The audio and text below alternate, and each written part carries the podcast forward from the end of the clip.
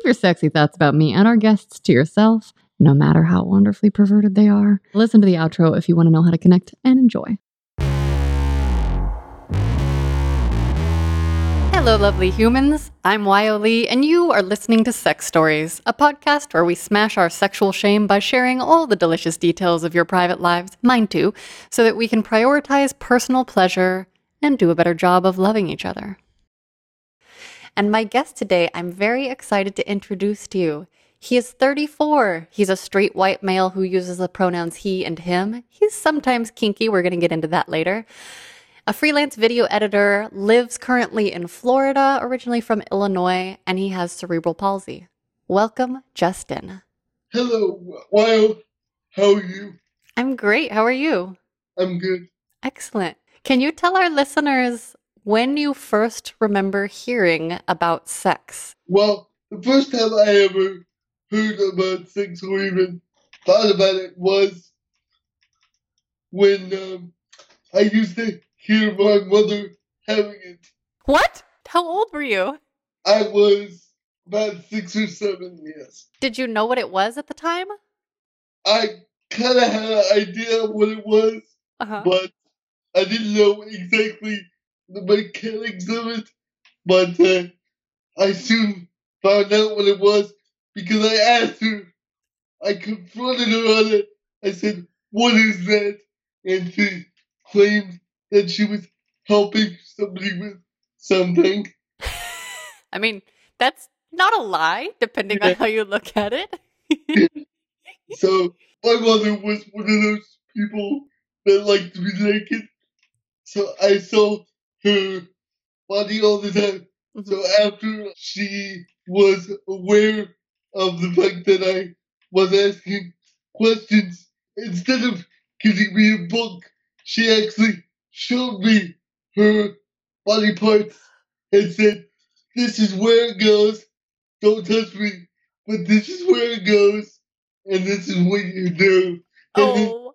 she took a bottle of, I don't know what you call that stuff that you put on the, the baseboards. Caulk, I think it is. Yeah. And she put a condom on it and said, This is how you put a condom on. Oh my gosh. Wait, was this when you were like seven years old still? You were young? Yes. That is maybe the craziest or best, I don't know, sex talk I've ever heard about. What did your little brain think?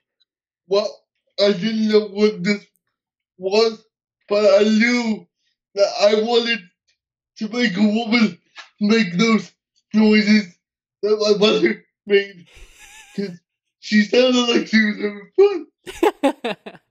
okay. Okay. And then can you tell us about yourself and your body as a child? Like, did you discover your parts? Like, what was that like for you? Well, here's the thing I grew up before there was internet, mm-hmm. but there was cable. Mm-hmm. So, my mother's boyfriend, the one that I always heard her doing it with. I came home from school and he quickly switched the TV because we had one of those descramblers for cable. There was illegal cable boxes. Yeah. So one day I came, came home and nobody was there, and I turned it on, and there was porno on there. and I was like, "This is interesting." Do you so, remember how old you were? Yeah, I was only about two years after the sixth talk, so I was about nine or, nine or ten. Okay. Something like that. Yeah. So I started watching it, and I'm like, there has to be more to it than this watching it. Yeah. Because why would he keep doing it if he was just watching it? So I started doing what they were doing on the uh, porno. What were they doing? What did you do? The girl was masturbating the guy. So I started using my own hand. And I was like, this feels kind of good. Yeah. And so I got to the explosion, you know, the orgasm part, Yeah. but nothing came out. And I was like, Am I broken? Oh. I thought I was broken. Oh. And uh, I kept doing it day after day after day because I was like, this feels really, really good. Yeah. So eventually, two years later, my fluid started coming out, and I said, okay, I'm not broken. Yeah. It went. So that is my first sex experience was actually with myself. Yeah. I've always been very intellectual. My mother has given me that ability to ask her questions. And so I always ask her, why is something a certain way? And she was able to answer my question. When I came to her and said, I've been doing this, is this normal? She's like, yes, it is. It, it's, it's completely normal, but just do it when you're at home. Don't do it in public.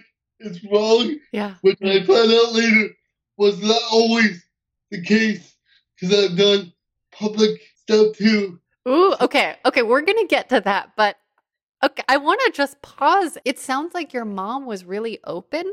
Was she very open-minded and really clear with you? Yeah, when I was growing up, up up until she got remarried, she was very open, very hippie-ish. If that makes sense. Uh, she was very free-loving type of person, but then when she got married, she got very religious. Oh, really? How old were you when she got married? Remarried? I was seventeen. Okay. that opened it completely, completely went out the window, and we became estranged. We still are to a certain extent, but for those first 18 years, she was a wonderful mother and a wonderful teacher as far as what I needed to do to survive with my disability as well as sex. Yeah. So I want to get to that, but first I want to go back to something you said a few minutes ago, which was when you were a kid just learning to masturbate and nothing came out, you were afraid that you were broken. Do you Yeah. remember where you got that idea from? The idea of being broken? I don't know where I thought of it, but uh, I saw that there was white, sometimes clear fluid coming out of the guy Mhm. on screen, which was cum. I found out later, but at the time, I was like, "How come I have no fluid coming in?" Got it. And so that's when I figured I must be broken. So can you tell us a little bit about just walk us through some of your sexual experiences in life? Well, my sex life is kind of complicated because there's not many women that are willing to look past my disability. It may be different other parts of the world, but where I live, people are very scared to, because they don't want to hurt me. Yeah. That makes sense. So I always try to be very open with him from the very beginning and say, look, you're not going to break me. So if I'm hurting or you're doing something wrong, I will tell you. Yeah. Know, and so far I've had two relationships total, serious ones, in my entire life. And both times the sex was absolutely wonderful. But my first sexual experience where I lost my virginity was a bit, let's just say, unorthodox. Okay. Can you tell us the details, please? Yes, well, I had a roommate that I lived with for four years. He was also my assistant at the time, Mhm. and he was a big, big bodybuilder type black guy. And uh, he had the gift of gab, and he used to tell me because when I started college, I lost my confidence I couldn't talk to women. I didn't even want to go out. And he was the one that told me, like, look, you're a smart man. You just need to get out more. Mm. So he used to take me to strip clubs. Okay. Where the women have to talk to you because they want your money. Fair. And so so I got my sea leg sea legs, so to speak, in the strip club I, I realized I can do this. Yeah. So we quickly transitioned into karaoke bars. What was it that made you realize I can do this? You know, what made you go from losing because, your confidence to knowing you could do it? Because I, after going a month to strip clubs, I I never spent a lot of a lot of money because I've never had a lot of money. Yeah. So I would go in there with maybe about fifty bucks and come out like with that's all I would spend. Yeah. Would be fifty bucks. But after a month I had girls coming up to me when I entered the door. I had managers moving people out of the way so I could get a front row seat. And I realized this was because I treated the women like people instead of like pieces of meat to be objectified, and they respected that. Yeah. So, so I got special treatment when I went to the strip club because I was a nice guy. Yeah. And so that's when I realized, hey, I can do this. And so that's when I started to gain confidence and realize that, hey, this is okay. Yeah. I love that you pointed that out because I get a lot of messages from people who aren't having sex and they ask me why, which, first of all, I'm terrible at giving advice. I'm a very single person. I don't have any answers. Like, I think it's hilarious when people ask me for advice. But what I notice in the tone and the like disposition of a lot of those people is that they're very angry and they feel like people owe them sex but it's like no. when they're just nice you know usually it's like that's the part that you're missing. It's not it's your personality. Just be nicer. I don't know. I don't have all the answers but that's just something i've noticed lately. Well this goes along with what you were saying. I believe that sex is a gift that should be given and not taken.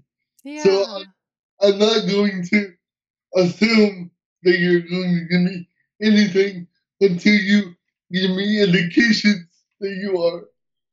And that's the way I've always been.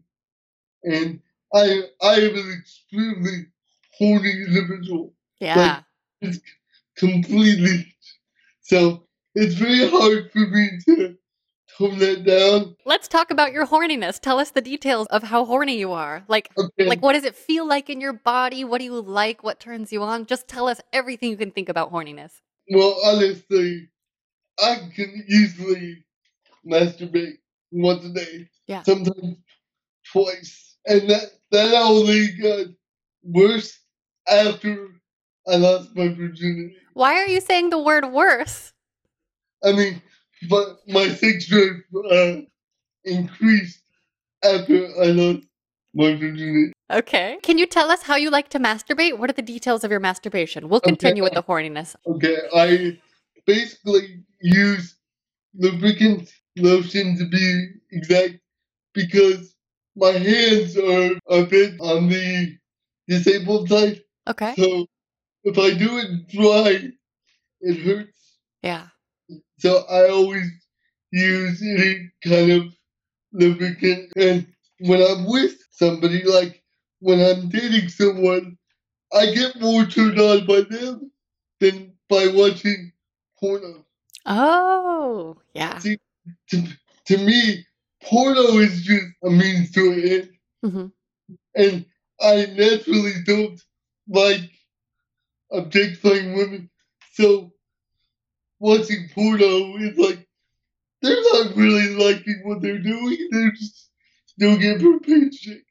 So a lot of the porno that I watch is self-shot, yeah. amateur type porno, stuff like that. I don't really watch a lot of production porno. Okay. But to me, it's like, why would you do that Mm. when you are basically sucking a dick for money that's not good? 'Cause I know they don't like it. I know they're just doing it mostly to get paid. That's Some a thing I wonder about a lot, but I also wonder about like there's a part of me that could see another universe where maybe I'm a porn star because I love the idea of it, but it's like not culturally appropriate and I right. I you know, I'm I am still trying to have a career as a regular actor. So, Right. you know, uh, it's not going very fast, but at the same time it's like that's probably the only thing keeping me from doing porn because I love the idea of it. I don't know. And it's funny that you should mention porno because my first editing jobs were with porno. What was it like? What was that like? Like I said, when I was growing up, there was no internet. So my friends in high school would give me like tapes and CDs of porno they either downloaded when the internet came along or they shot themselves and they they wanted it to be edited or or synced. Wa- was it hot, or do you think that's the reason why you don't like like production porns? Well, what it was was editing porno. If there's no cut in between, is really difficult, especially when it's out of sync. So what I what I would look for when I was checking sound, believe it or not, was somebody to get slapped on the ass. that's perfect. No, because it's like a slate. If the slap coincided with the noise, I knew that the audio was synced up. That's amazing. Okay, so rewinding back to we were talking about porn and masturbation. So do you use porn when you masturbate, or do you just like need your imagination? You said it's harder to think about your partners. I use porno when I'm not with partner or when she is not able to facilitate, so to speak, because people are not always horny as you are. So I have to respect that. Yeah. So I use porno as more of a aid. But what I try to do is get my partner to send me pictures Yes. and make videos so that I can watch them later so that I don't have to worry about watching porn. And the, the funny thing is, the two girlfriends I've had, and now I'm about ready to have a third, the two girlfriends I've had have been over 200 pounds. hmm And the reason for that is the first woman that ever gave me the opportunity was a bigger girl. So I became attracted to bigger women. Yeah. Nice. So what I try to do is get them to give me pictures and videos so that I don't use porno. And what I also try to do is ask them if I do watch porno, do you feel inadequate if I if I watch porno? And if they do, I won't do it out of respect for them. Because if you are a bigger woman, you don't see a lot of big women in production porno. That's a good point. So if they see what I'm looking at and they go, if you're watching her, do you even like me? Aren't I good enough for you? And so I have that talk with him early on and I say, Do you feel comfortable with me keeping porno, watching porno, oh or whatever? And they say either yes or no.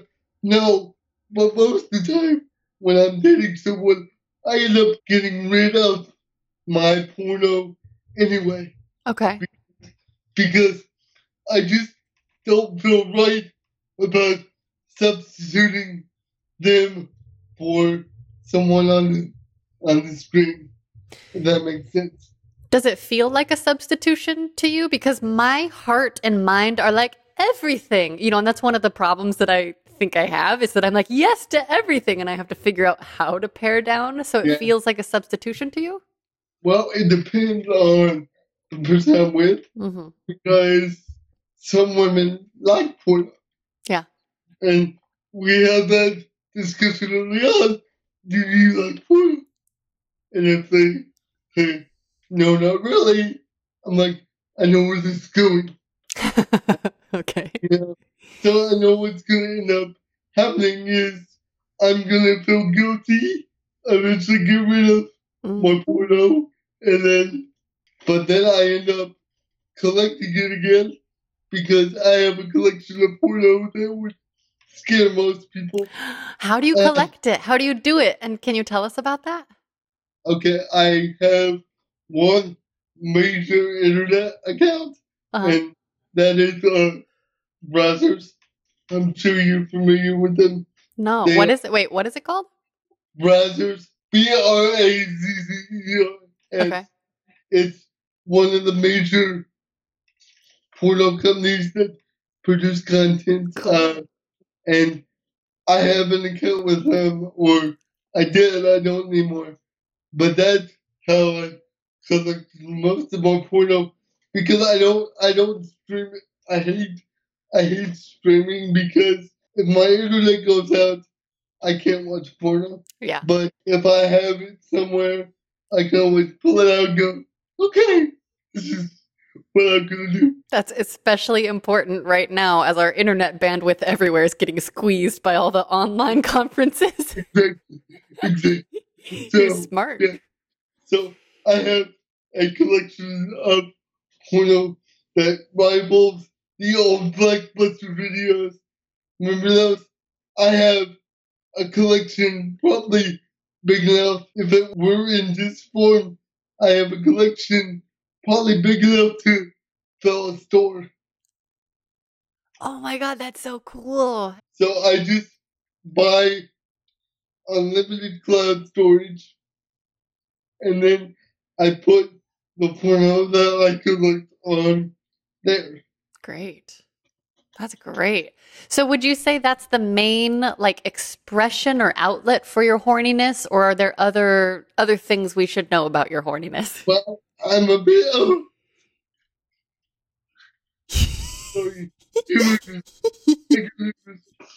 Um, I'm a bit of an exhibitionist. Mhm. I have done public stuff. You have? Can you tell us about that please? Well, there's only been, I think, one instance where I actually got up the courage to do something. I was in a Walmart parking lot. You were in a Walmart parking lot? Yeah, like out in the open or in a car? in a car. Okay, okay. And my mother had run inside to get something. And I had wondered if I could finish before she got back hmm because my windows were tinted. hmm so no one would be able to see me. So I started, and what I would do is I would find a woman that I found attractive and just follow what she was doing until I reached climax, and then I actually did finish before my mother stepped out. And You did? put- yeah, Okay. and and put my equipment away and then went about my day.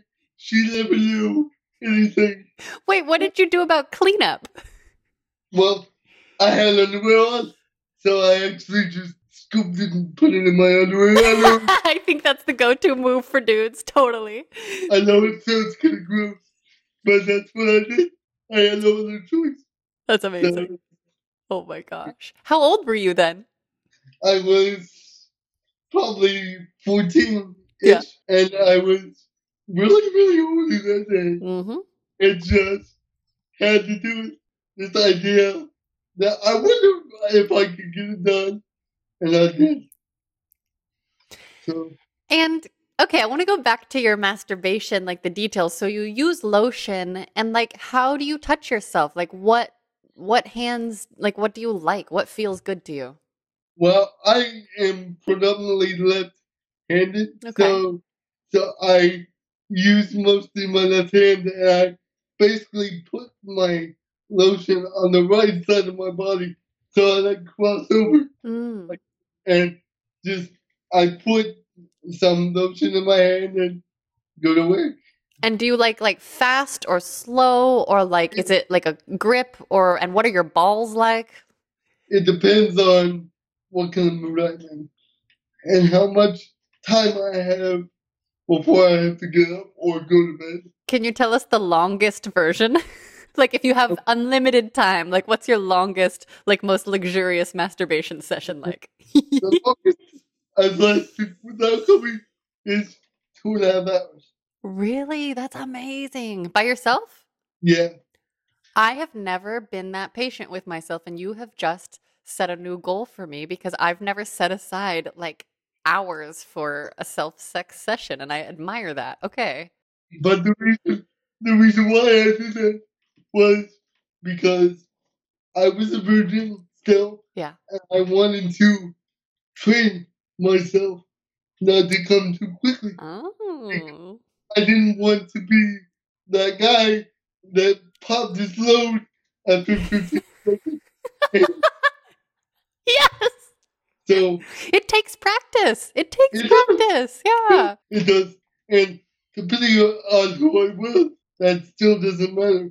All my training could go out the window because if I'm really turned on by her, it doesn't matter. Yeah.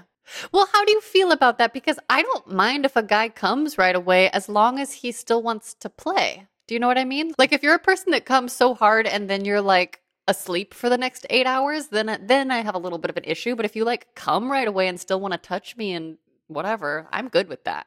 But how do you feel about coming fast? Well, I'm the type of guy that I will always make sure my woman first at least once before I even start doing anything to myself because I want to make sure that she is taken care of even before I, think about my, myself.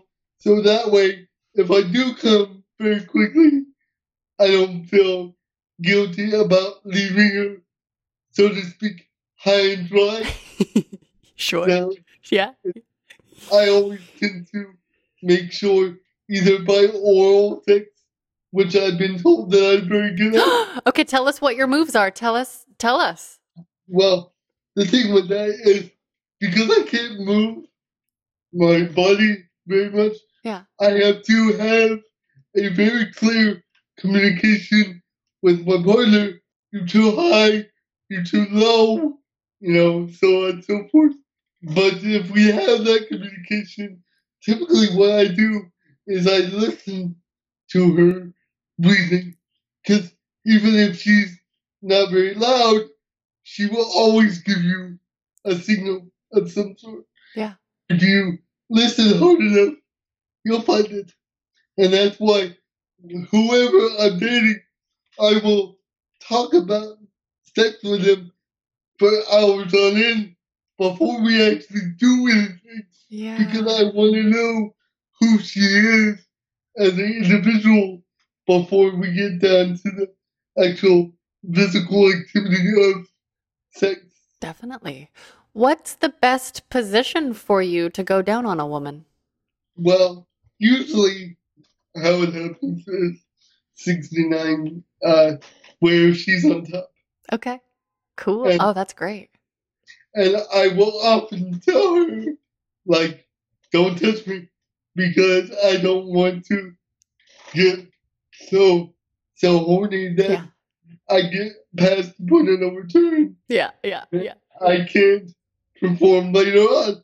But um, what I typically do is I try to give her at least one or two orgasms with my tongue before I even move on to something else.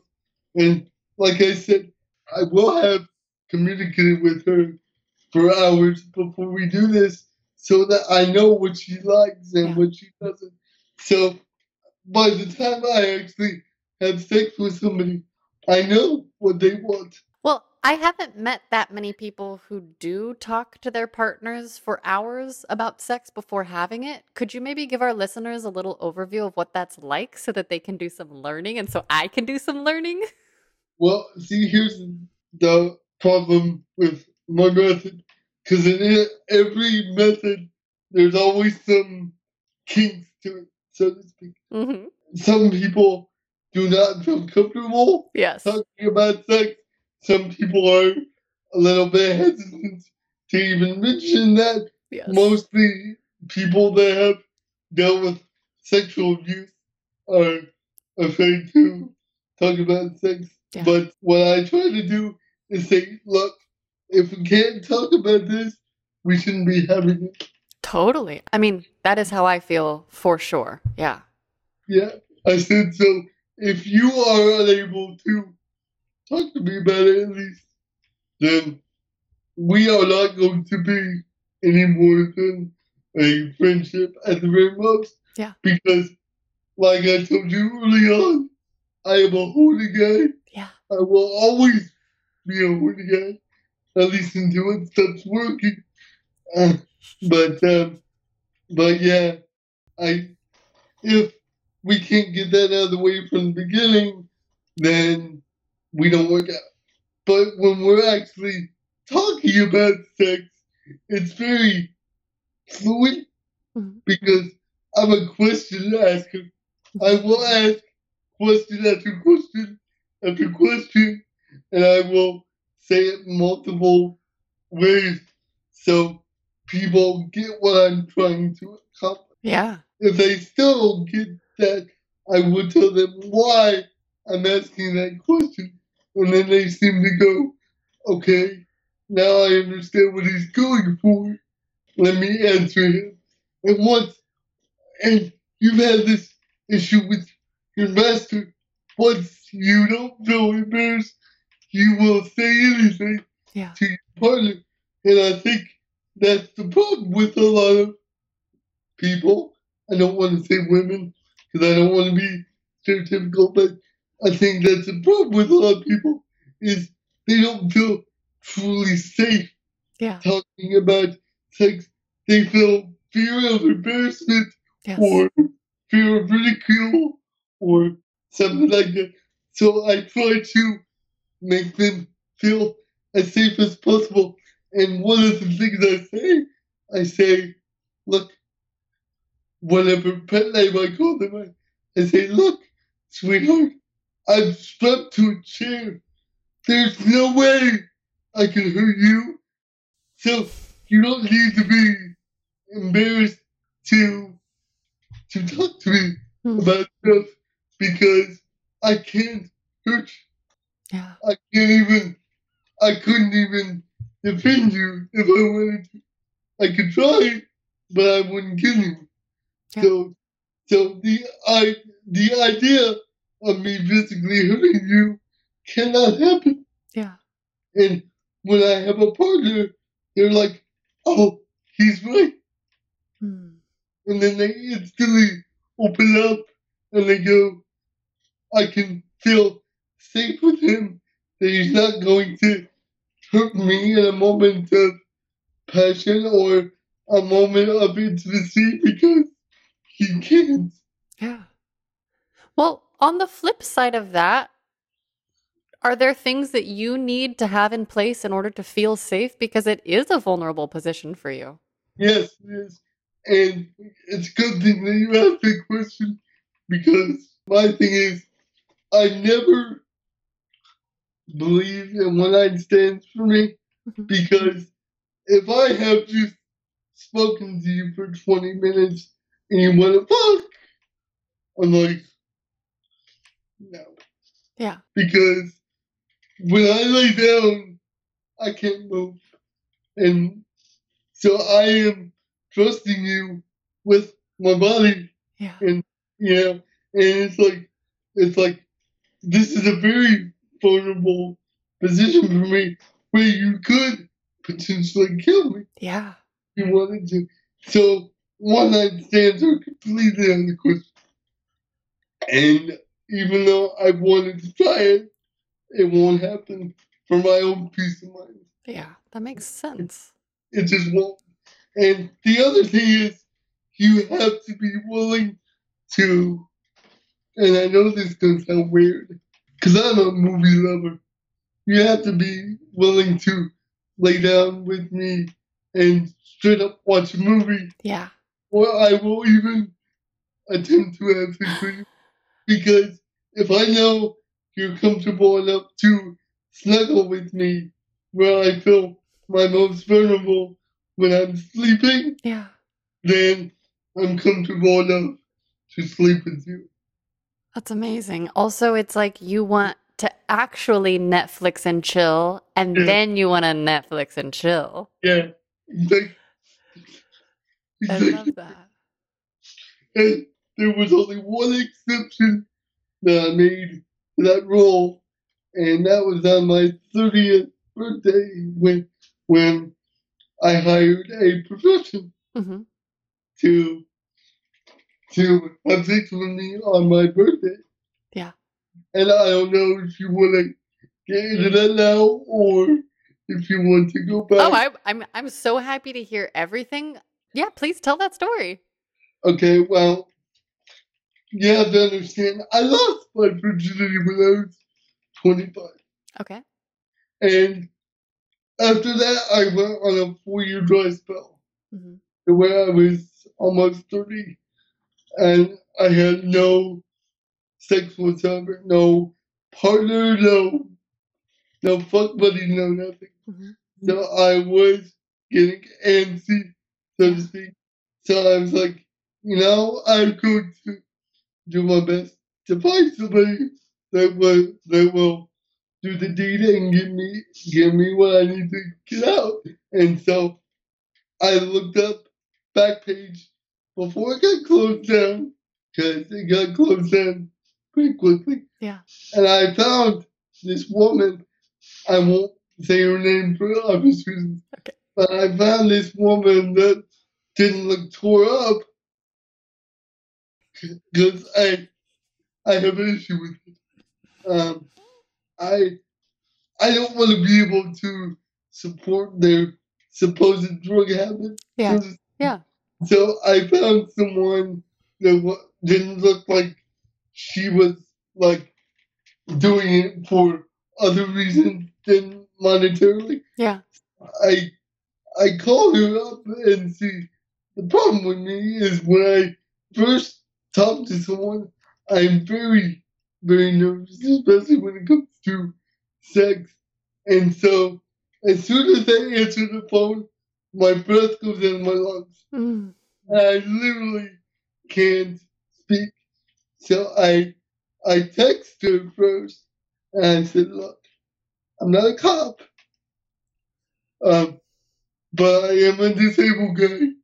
I'm I'm turning 30 and I would like to hire you for your service. And um, she goes, she quoted me price, which again, I'm not gonna say for obvious reasons, but she quoted me price and I said, that's a little high, isn't it? And she goes, well, that's my price. And I go, okay, done. So I said, here's my address, here's the time, let's do this. Yeah. So when the time came, I had gone up to somebody that I trusted, one of my assistants at the and I said, Look, this is what I plan to do with this girl. Can you stay outside during the Smart. actual That's so smart. During the actual procedure, so to speak, so that she doesn't run off with any of my possessions or any of my extra cash. Yeah. Um, and she was a woman, so she goes, "Yeah, I'll stay," because women can beat up other women, but men can't beat up women. So I chose, I chose to ask a woman to do it. Mm-hmm. and not a man because if the man tries to stop her, she could claim to be assaulted, and then we're both fucked. you know, so the woman that has, I she goes, "Okay, I'll put you in the bed. I'll give her the money. I will address you, and then I will wait outside." Yeah. Because she knew that I hadn't been laid in over five years, almost six. Yeah. And she's like, I totally get it. I understand, you know, this and that, the other thing. And so we did the deed. And this this woman, she comes to my door, and by the way, she was an hour late, which made, oh. made it worse because my assistants are on a clock. Yeah. And I was like, can you do me this favor? Please, I don't want to cancel it. Seriously. And Yeah. she's like, yeah, I'll stay. So this woman walks in my door. She's literally five foot 2 Mhm. and less than a hundred pounds. Oh, she's tiny. Yeah. And I'm like, this woman is smaller than me. And I started thinking, like, all the crap I could do to her. Because because I could I could actually lift her because he wouldn't be able to tell by looking at me, but I'm actually very strong. I actually did notice your muscles. Like, uh, like one of the first things I noticed was like, oh, he's got great arms. like, Well, for years when I was growing up, I was a gym rat, oh, okay. so that's how I developed the body that I have now. Yeah. I'm a little fatter now because we all get a little bit fatter as we get older. Mm-hmm. but I still have maintained most of my strength and muscle mass. So, That's great. but she came in the door and uh, I introduced myself, and I was like, I wasn't naked at, at first because I hadn't even met the girl, you Yeah, know. yeah. I told my assistant, I was like, let me just meet her first Yeah.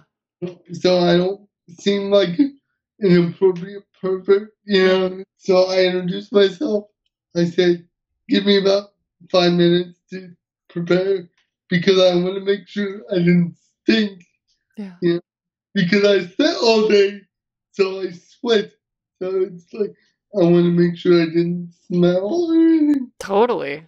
Uh, I said, "Give me about five ten minutes, compose myself, and I'll let you come in."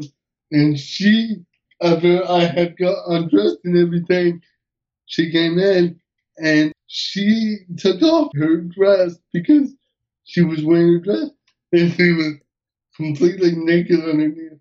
hmm And I was like, this is fun. And the reason why it was so much better for me is because when you're dating, there is certain protocol you have to follow in most relationships where most women just don't want to be a booty call. They want to be more than just call me and fuck me. Yeah. There's some women that want that. Yeah. But in my experience, most of my liaisons have been with women that want to be wined and dined, so to speak. Mm. And then they may or may not want sex afterwards. But with this, I knew what I was getting into. Yeah. So all that wine and dine stuff went out the damn window. Yeah. And I was like, this is so much easier. and with me, because I only had one sexual experience when I lost my virginity, hmm I was still relatively inexperienced. And all of a sudden, I'm hiring a professional. And I'm like, part of me was like, what have I sunk to? Did you say sunk to? Yeah, Because you had hired a professional? yeah, I, I felt low at first. Oh. because I was like, am I such a loser that I had to hire a professional to sleep with me? But I was like, hell, she's already here. I Yeah. might as well go through with it. As I told you earlier, I am the type of guy that likes to please his woman. Yeah. So with a hooker, you don't really get that. Because she is on the clock. It. She wants to get in, get done, get out. So with her, it was kind of like a lot of my enjoyment went out the window because I didn't get to please her as much as I wanted to. Mm. But before we actually started, I said, Look, I know you are where you are, but I still respect you as a person, and I want you to have a good time. So, can you do me a favor and tell me what you'd like to have done to you? Yeah. Because even though you may not let me do it, I still want to at least try to make this as pleasurable as possible for you because I'm a giver naturally. Yeah. I don't like to, I hate that. Really. She goes, uh, you can do whatever you want to me, but no anal as extra.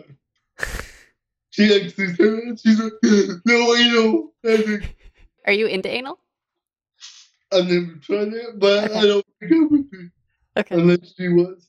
Like I said, I adapt to whomever I'm with. Yeah. And so, so what happened with her is she put the condom on, which I insisted to, and she did too, that I wear one, and she gave me a blowjob with the condom on. And to be honest with you, and I hired her after the first time again, and she used way too much teeth Oh no. and it really, really hurt. Like But- where were the teeth scraping? Was it like on your shaft or like at the bottom or all of it? That it was, and I looked after we were done, and my dick was fevered.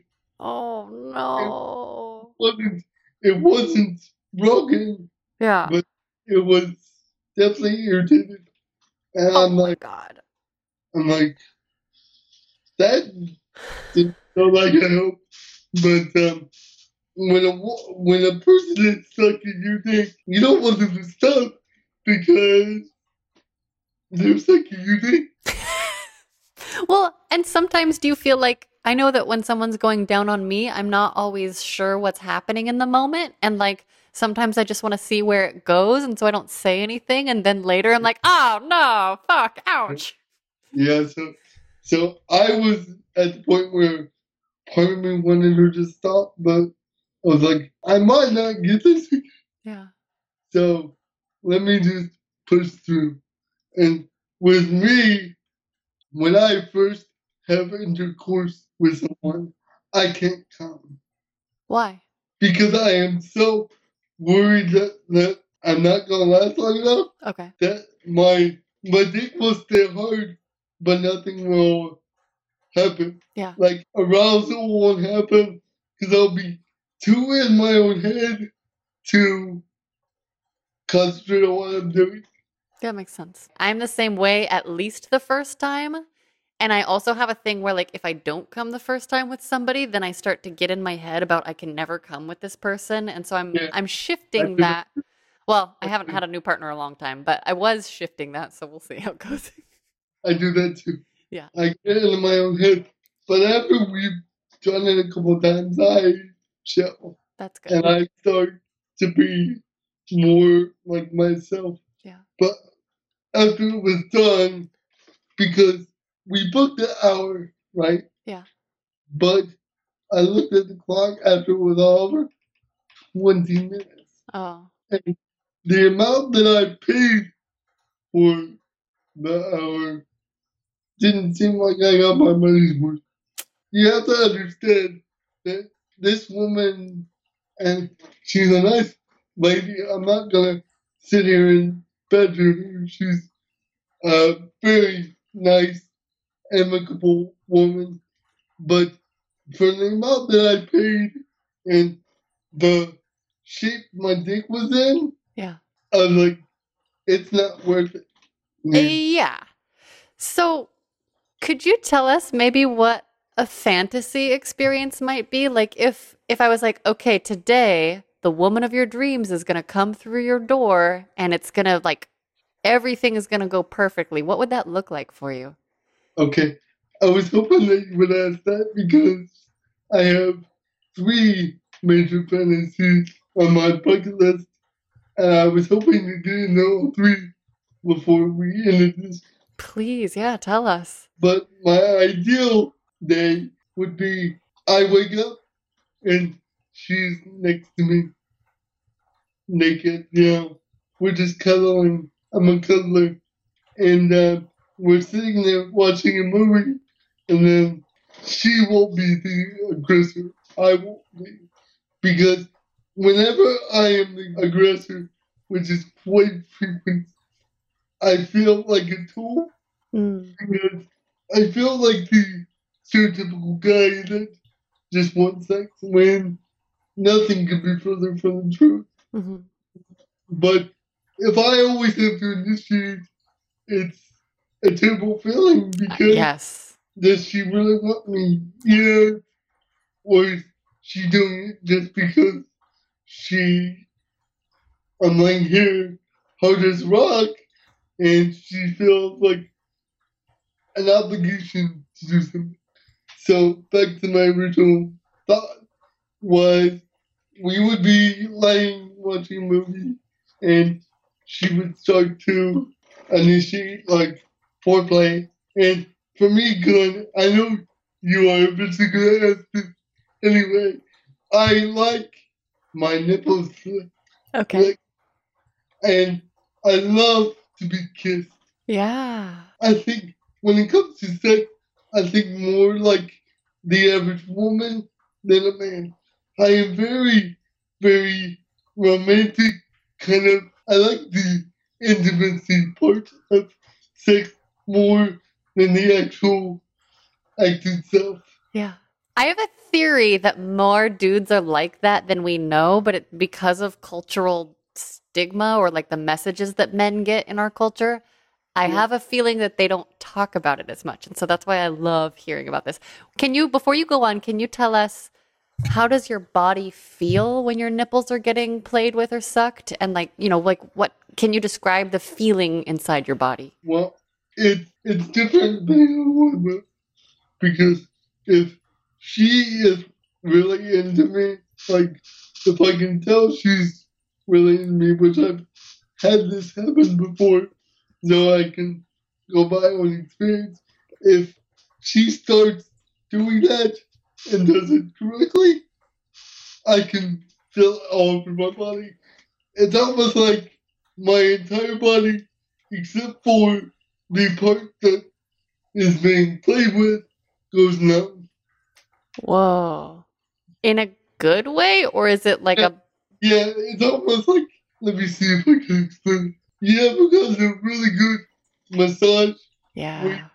fall asleep, and you don't remember where you are for like 20 minutes. Yes. That's the, that's the feeling that I'm talking about. Amazing. So, and I've only had this happen once, Hmm. and I was like, whoever this is, I want to be with her because I want this to happen again. And I think you had that with your master Yeah. when you really got to know each other, and you were like, I've fallen in love with this guy and because he gave you what you had never had before, and you had to back off and go, wait a minute, this is not what he wanted. We can't do this. And you had to back away. Uh, it wasn't me backing away. It was it, it was complicated, but yeah. Here's the thing about him. Before we said I love you, things were great. They were perfect for one year. As soon as he said I love you, it's like he owned me and then everything fell apart. Yeah. Yeah. But like we had trust and connection and there definitely was love. It was just silent. So, Yeah, and I am one of those people. I fall in love very, very quickly. And Yeah. when I when I fall in love, I fall hard. yeah.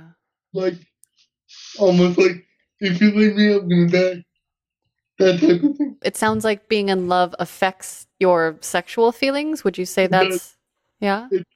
Because if I'm in love with, I'm gonna say you, but I mean the collective you. Yeah, yeah. If I'm in love with you, my body will respond if you just touch my neck. Yeah. You don't even have to take up clothes. You just, you can just speak to me, and my body will start to get the troops ready for battle, so to speak.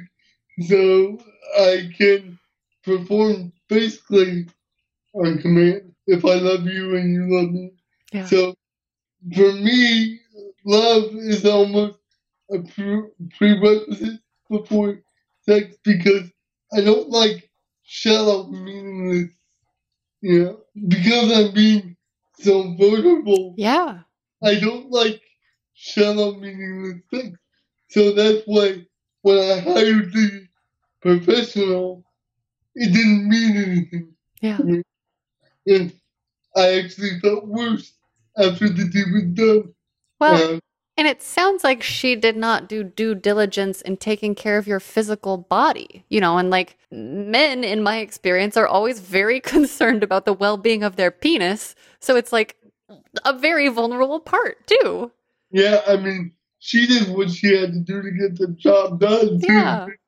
But she took no physical care of me. Yeah. which you kind of have to do. That's why when you did your episode on BDSM and you talked about aftercare, I was like, this is what I'm talking about. Yeah. Maybe not necessarily the pain part, but I need aftercare just as much as a submissive may When dealing with the dom. And people can't understand it until they are actually with me.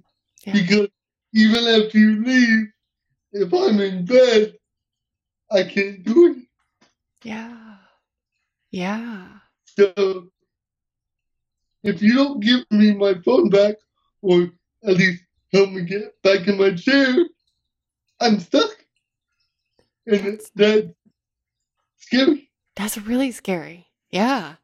And so sex could be, for me, very, very, I don't want to say traumatizing, but that's the wrong word. It can be very, a moment of vulnerability that if you don't know how to deal with it, can put you in a position where you can't do it. Yeah. So, in a way, when I have sex with somebody, I become a sub. Yeah, because mobility, you don't have a choice there. But here's the thing I'm not a sub by choice. Yeah. How does that feel? How does that feel to you? If, honestly, if I had to be completely honest, I hate it. Mm. I hate the fact that I, I can't do certain positions because of my disability. I hate the fact that, that uh, she has to do all the work other than other than oral. I can do that, but ultimately she has to do all the work. Mhm. So I feel like a lot of times, unless I have that trust with her, I feel like in an inadequate lover. Mm. If that makes sense. Yeah. That sounds Yeah. hard. And so I will ask her after we're done because I don't want to put pressure on her during. I will say, Did you have a good time? How many times did you orgasm? Is there anything I can do better? Yeah. Yeah. Yeah. And if she's truly comfortable with me, she'll answer. And if she doesn't, I know this relationship isn't going to last too long. That has been the majority of my sexual experiences from beginning to end. But like I said, my virginity story was, like I said, very unorthodox. And I don't know if you want to get into that now or if you had another question. I do want to hear your virginity story. And I guess I want to hold on this moment because you just shared some like very powerful things. Not that a virginity story is not powerful, but I guess I'm curious if, given the reality that you're in this chair, given the reality that you are at least sexually, in your words, submissive without choice, how do you deal with it? Like, how do you just deal? You know, it's hard for me to describe because a lot of times if she doesn't want to stay, because I've had issues with that too. She doesn't want to stay to spend the night? Yeah, like Oh, yeah. like she'll have to go to work or something like that. Like especially if it's morning, you know. And I'm just laying there like, okay, here I am. But the thing is, during the actual act, for me, I go to a different place and I just focus on the intimacy part of it rather than the afterwards. Yeah. I'm like, so I basically have to compartmentalize my sections of lovemaking. I was like, okay, this is the intimacy part. This is the aftercare part. And if I don't get the aftercare part, I have to learn to let that go because not all women are willing or even able to perform aftercare because they don't know how. Yeah. I've been thinking about aftercare. I have a theory that most of us need some form of aftercare in any instance where there is intense vulnerability required. Yeah. Not just sexually, but also sexually. But even, you know, even when I'm having these conversations with people, you have to be careful to make sure that the person, that there's a, a feeling of completion and a feeling of, uh, okayness where like you know that if stuff goes bad if you have a bad feeling that that person's still going to be available to talk about it and that's because i've been in sub drop a couple times where you know sexually things go bad and it doesn't i don't think it matters if you're even into a dom sub dynamic or not i think anytime you're really vulnerable with someone there is like a mutual responsibility and i think societally we're not like trained in that. So just I'm hearing just like huge amounts of vulnerability from you. So I guess my question is what do you wish that women interacting with you in a potentially sexy way like what do you wish that they knew or what are you tired of explaining or is that does that make any sense Yeah. Well, in order to answer that question, I kind of have to go backwards to when I first was able to live on my own. hmm And the reason why I have to go backwards is because whenever I go out in public with anyone, I feel like I have to prove that I'm not mentally disabled. Because people look at me and they have certain preconceived notions in their heads of is this guy is this guy mentally deficient? yeah Is is he able to carry on a conversation? So every time I go into a social situation where I've never been, I feel like I always have to prove myself, and that gets tiring yeah to go everywhere and people assume that you are mentally incompetent. And uh, we're getting an age now where we're better at better at it. Yeah. But when I was growing up, that wasn't the case. yeah Every every time I would go out, people, especially older people, would go, "It's so nice to see you out today." Yeah. And I'm thinking, where am I supposed to be? yeah you know, and how that translates to sex is if you know me enough to know that I'm vulnerable, you should know that I don't want you to leave. You should know that I want to stay and chill with you a little more so we can talk about what we just did. You need to know that I am capable of staying with myself until my assistant gets back. You know, so they need to know, but make sure I have the stuff I need to survive until somebody can get me out of bed. And that can be very, very disheartening because they may try, but they may forget one thing and they may go, Well, I'm too close to home. I don't want to go back. You They know, ha- they have to though. I'm sorry. They have to.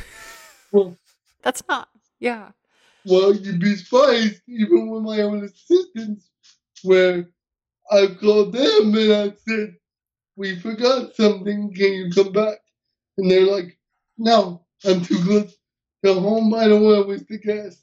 Uh, So therefore, I'm stuck and I have to make do with what I have until I get up in the morning.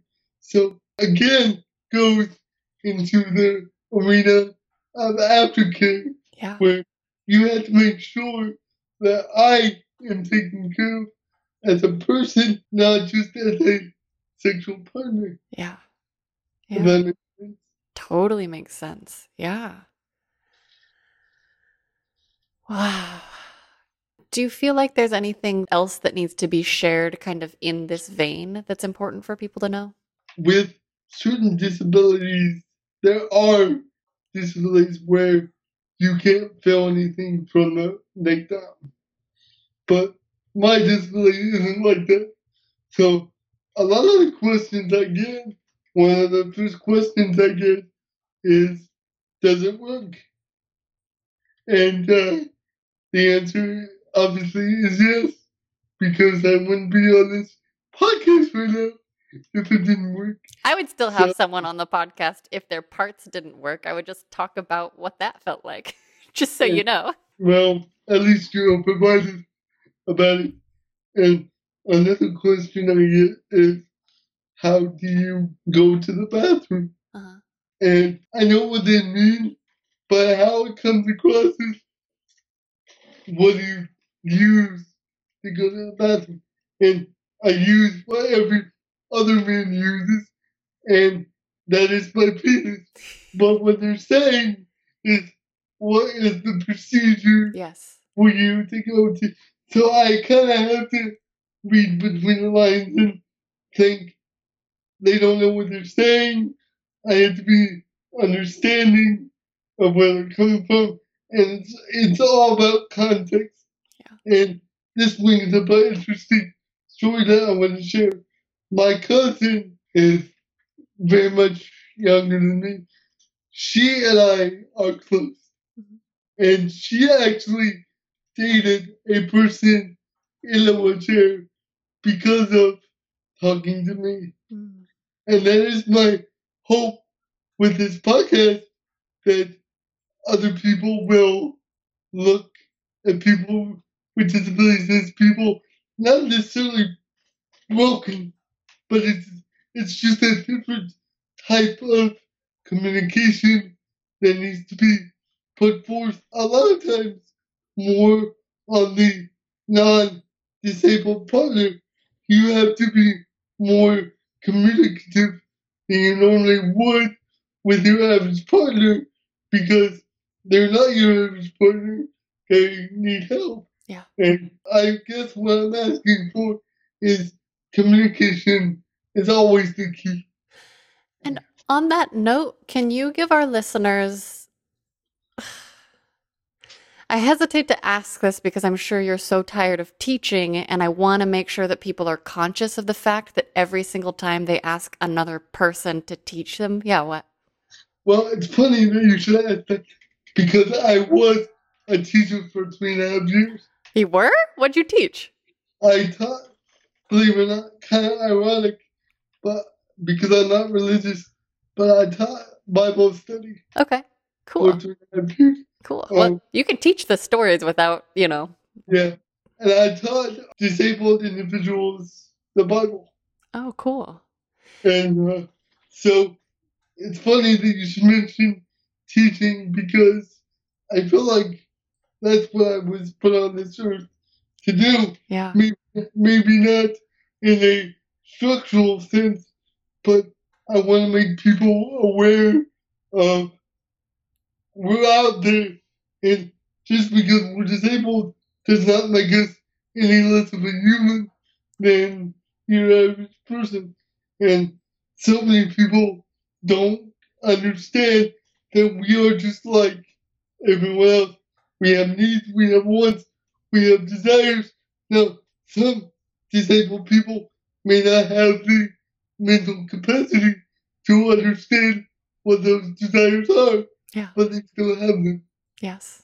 And it's up to non disabled people to teach the disabled people that don't understand what they're feeling, how to deal with it. So, say there's someone out there who wants to make a connection with someone who has a disability, and maybe they know about cerebral palsy, but they don't know you. And so they don't want to make the assumption that because they know a little something, they know your experience. Do you have any advice for people in general about how to initiate those conversations in a way that is less shitty? Well, first of all, this is first and foremost. Always, always, always talk to me like you would talk to anybody else. Yeah.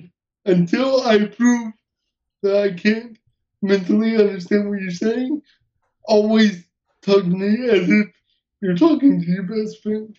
And I love that you said that. Can you tell us some of, I don't know, maybe you don't want to go through this, but if you're up for it, can you tell us maybe some of the definitely don't do this things? Okay.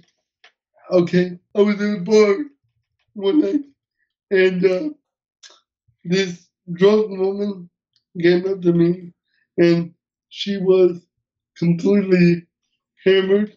So I forgave her, Yeah. but she said to me in the best drunken voice I've ever heard, she said, I think you're hot. Can I go home with you? And I'm like, if you're this drunk, I don't think it's a good idea. Yeah. Because we talked about vulnerability in the beginning. If I'm going with a drunk woman, she is just as vulnerable as I am. No, yeah, no. Yeah, So, so like no, and a lot of the faux that I get are people assu- assuming that I am, uh, if I can use this word, I know it's not PC, but they're assuming that I'm retarded. Mhm. So they they talk to me as if I don't understand what they're saying, and one of the things they do is they assume I'm deaf. Like they go, "Hi, how are you?" Like they're in slow motion, and I'm like, "I can hear you. Yeah, What Yeah. do you do? You know, would you talk to somebody else like this? No, but you, you automatically see a chair. You assume mentally deficient. So, first and foremost, always assume that I'm normal until mentally. I mean, always assume that I'm normal until I prove otherwise, and that goes for all disabilities yes. always assume that we're normal until we have proven that I don't understand what you're saying. And you can figure that out within five minutes of the conversation. Yeah. If they can't follow your thought process, then they're not all there. And you don't have to continue the conversation, or if you want to, just be more delicate about it. Yeah. So that would be the first thing I would give. The second thing I would give is don't assume that I'm as desperate as I look Mm. Because women, in my experience, if they do have sex with me, it's either because they feel sorry for me or or they have some kind of weird messed up fetish type thing that that I don't want you just because you are into disabled people. Yeah. I want you to treat me like a human with a disability and not just a disability. Yes. Yeah. Because even though I have a disability, I'm still a fucking human being. Yes. And uh, I'm sorry I'm getting a little passionate about this because uh, I've dealt with this a lot. Yeah. I'm glad you are, and I'm glad you're sharing it. Yeah. I've dealt with people, especially on Pornhub because I have an account of people that are straight up just fetishists, if that's a word, fetishists for disabilities. And I'm cool with that as long as you're able to turn it off. Well, yeah. I mean, in the same way that if someone were to talk to me as if I'm a kinky submissive in all realms of my life, I would be like, Yeah. hi, go fuck yourself. Like, not in the nice way, in the mean way. Go mean fuck Yeah. yourself. Yeah. it's one of those things where I've spoken to people, men and women, that are straight up just disability. They have a fetish about that. And I'm fine with that as long as you are able to treat me as a person Yeah. with a disability instead of just my disability. And so that would be the two things that I would say. And the third is if I'm in a relationship with you, realize that no matter what kind of position I put you in, and I mean figuratively, not physically, no matter what kind of position I put you in, you're never going to be more vulnerable than I am. Wow. Yeah. I'm always going to be the more vulnerable one of the two of us. So you have to keep that in mind if we're being intimate with each other. And I'm not just talking vulnerable physically, I mean vulnerable mentally too. Because if I am letting you see my body as this is the wrong word, but I'm to use it anyway as deformed as it may be, you have to be aware that even though you may not say anything about it, I know that you're looking at it. So maybe you could politely say, like, look, even though you are the way you are, I still like you for you, if that makes sense. And a lot of people don't know how to do that. And when it comes to relationships, a lot of women, in my experience, they don't want to have the extra baggage that comes with dealing with a disability. But their problem with that is they're assuming that I can't take care of myself without them. Yeah. Where, where was I before I met you? Yeah. I was fine. So obviously, I can take care of myself. I know how because I just met you. So why would you think that after meeting you, I would expect you to take on all the burden that is my life? Yeah. And and that's where a lot of women make the mistake of I don't want the responsibility of dealing with his extra needs. And I tell them from the beginning of a relationship, I will only put on you what you are willing to handle. Beautiful.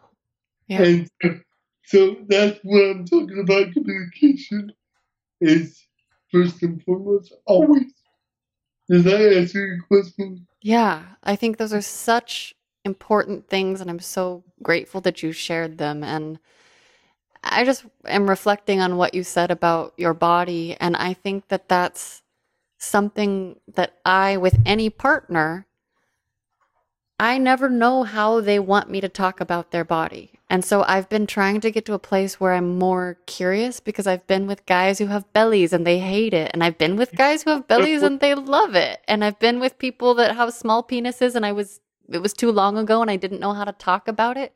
And so, you know, that's, that's one of those things that I am always thinking about because I love looking at people. And so I think my, in my brain, as I've been noodling on this for a couple months, it's like, I think I want to get to a place where I just ask people how they feel and how they feel about me looking because I love looking, you know? Yeah.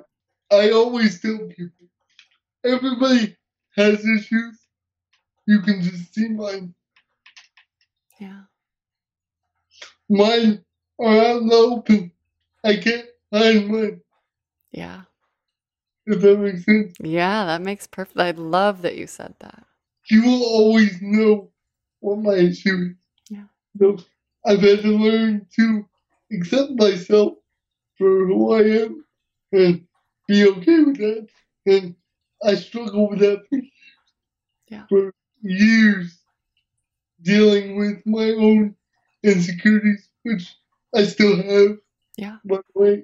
Of course. Um, but uh, I think I'm in a good place now where if a woman came up to me and said, look, I really want to get to know you as a person. I'd be like, okay, let's go. What do you want now? I wouldn't be like, why are you talking to me? Yeah. I'd be like, okay, what do you want to know? And then we would start the conversation and it would bloom from there. I feel like I needed to hear that because I've been super defensive lately when when strangers are talking to me. I'm like, "What do you want?" so that's that's a great lesson. Yeah. Can you tell us the sexy details of your first partnered experience? Okay. After I um, got rid of the strip clubs, we started going to karaoke bars.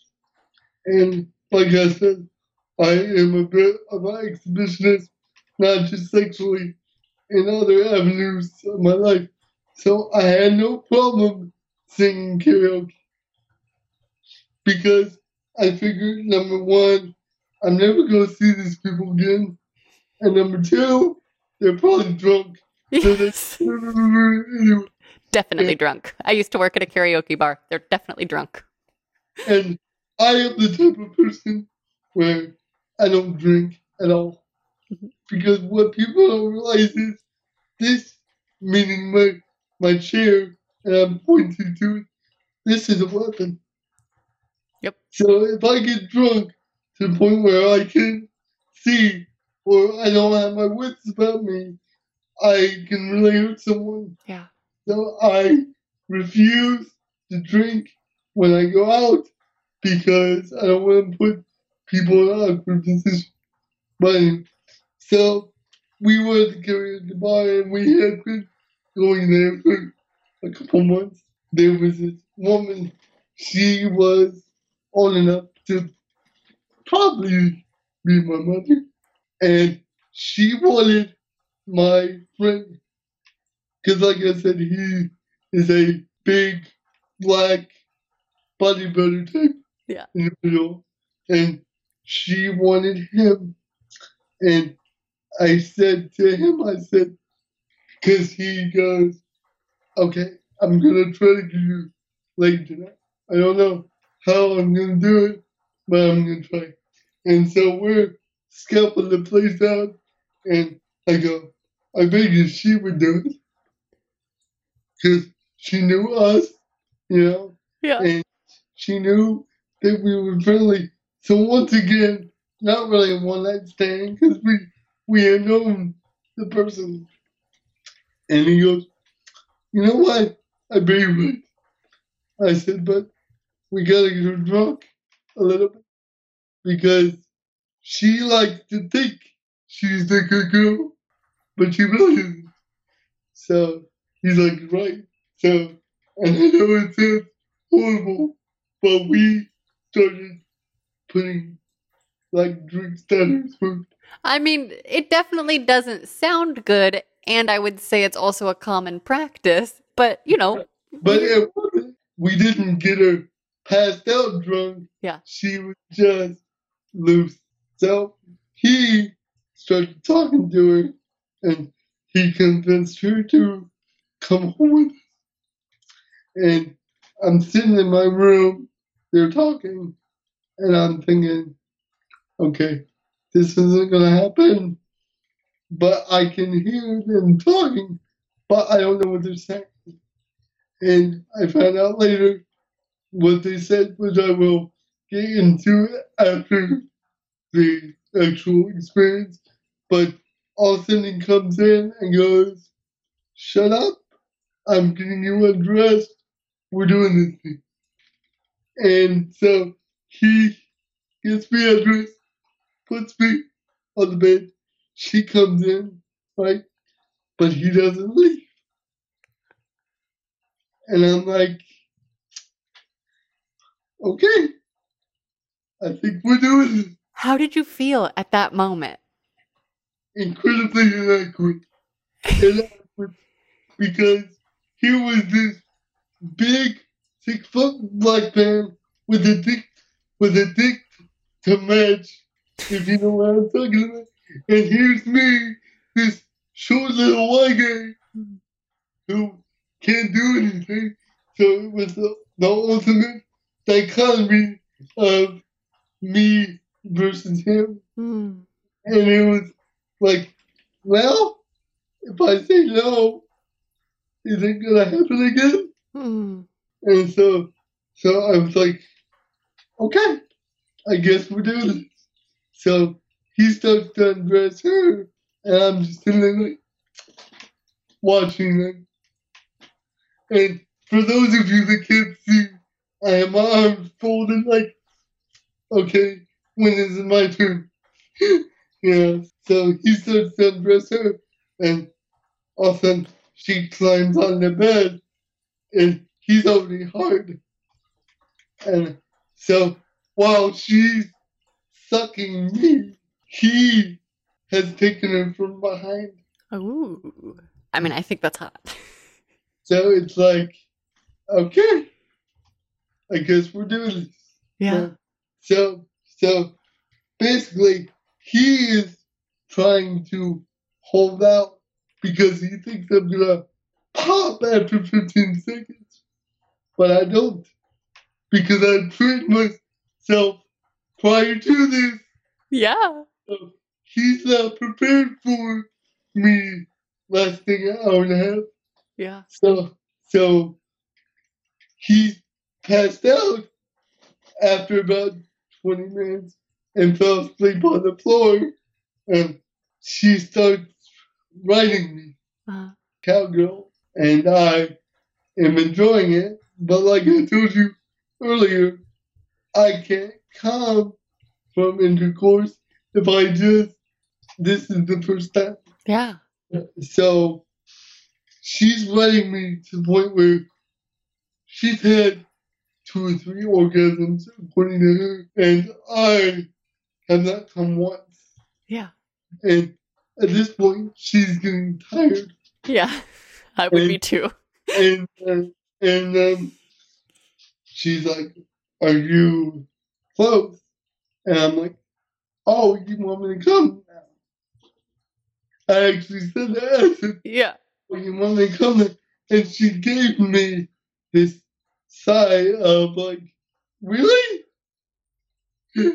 yeah. I'm like, "Well, you're gonna have to blow me for that." Yeah.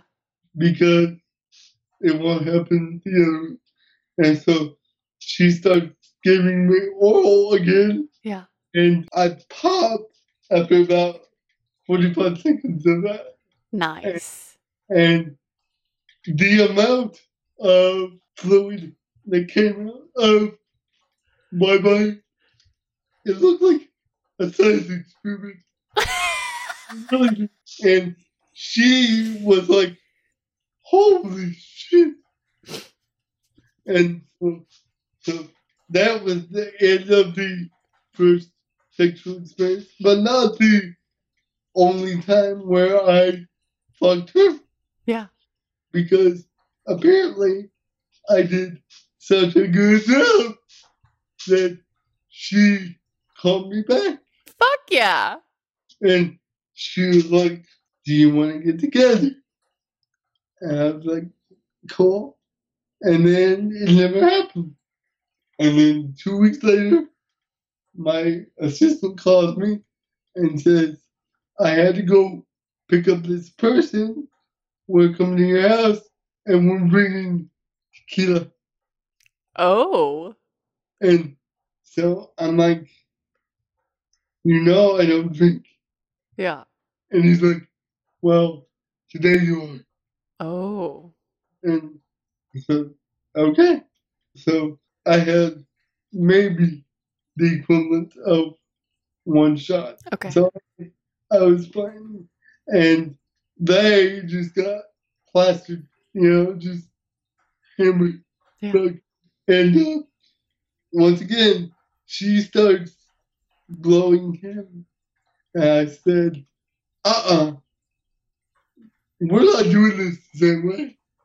I said, you have to give us equal attention, not together.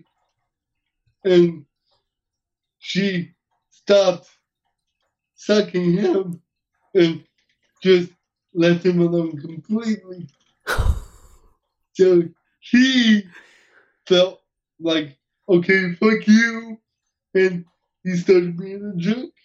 Hmm. So- and originally, I thought he was being a jerk. But what he was doing was helping me because he was making her not like him. Hmm. No, she was like me. That's a wingman. Yeah.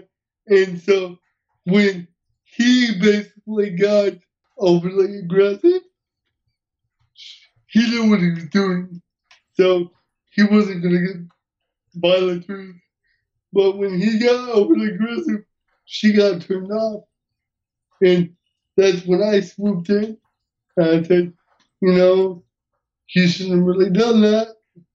You know, I would have never done that to you. And then she starts sucking me again. And I said, wait a minute, wait a minute, wait a minute. There's something I want to do. I said, are you going to let me lick your pussy this time? Because up to that point, I had never done. And so I didn't know what the fuck I was doing. Yeah. No man does when they do it the first time. I also didn't know the first time. Because the vagina is still undisputed as to most men. But um, she straddled my head and I started licking her. And we, we got to a point where I knew by her reaction that I was doing the right thing That's awesome. because she started to shake because her her knees are still between my head, so she's literally keeping herself up from squashing me, Yeah. and so she starts to shake, and when she moves, her her vagina goes to a place where I can't reach. Yeah. So I don't want to stop in the middle of the orgasm. So I use my facial hair. Amazing. So I start moving my chin and instead of my my tongue That's great. because she was already in the middle of the, the orgasm. So Yeah. I couldn't say stop and move back because you, you can't do something like that when you're on the moment of climax. So I'm going like this, Yeah. Yeah. Yeah. Oh my god. you know, and then all of a sudden she just collapses on my on my chest because she can't take it anymore. And I'm just like,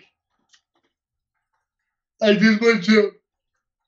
Were you squished or was it okay collapse? I, I was okay because, Okay, okay, okay. like I said, I'm a strong guy. Yeah, yeah, yeah. But She wasn't that. big. Got it. That's amazing. I was like, was I was I that good? He sounds like yes. And she couldn't speak. She was like, she was like, I don't know how you did it, but that was amazing. So you want to talk about the ultimate supreme confidence? At that point, I was like, I can do this now. Yeah. And so I knew from that point on, I can make a woman come, maybe not by intercourse, but by some other means. Yeah. And I became more supremely confident in my sexual ability, not necessarily with my dick, but with other parts of my body. Yeah. So I'm like, I'm okay now. And my my uh I got a job after that and my confidence just went through. And uh, ever since then I've been a sexual machine. Not necessarily with partners, but I've been studying sex, Yeah. trying to get better how can I use this for later on because I want to be proficient in almost all areas, no matter where my sexuality takes me. So that's why when I found you, I was like, this is perfect. Amazing. Exactly what I want. This is exactly what I've been looking for. And I was so ready to tell you my experiences, to relay them, to give each other a sexual education. Yeah. And by the time we have actually met today, you have given me so much more education on sex that I could have never dreamed that I would. I want to take this opportunity to thank you Thank you. Thank you. Thank you. because what you're doing is a terrific work, and I hope you will keep doing it as long as you have breath in your body. I hope Yeah. so. I'm trying. I hope so. Yeah. So that was my first sexual experience, and my second sexual experience were with the same woman. In total, I've had four partners total, and that's including the professional one. Yeah. I included, and and despite the bad experience the first time, I called her back because sometimes you just need it Oh, I know. and you don't want to date. You just say, let's go. I need this. And she was the quickest way. Totally. And honestly, it didn't get any better. Yeah. Despite what I knew, it did not get any better. She still used too much teeth. Yeah. Oh no. And so that was the amount of partners I had. Do you have any more questions in that vein? I actually am. I have one final question for you. You've shared so many good details, and I do feel like we could talk for a few more hours very easily.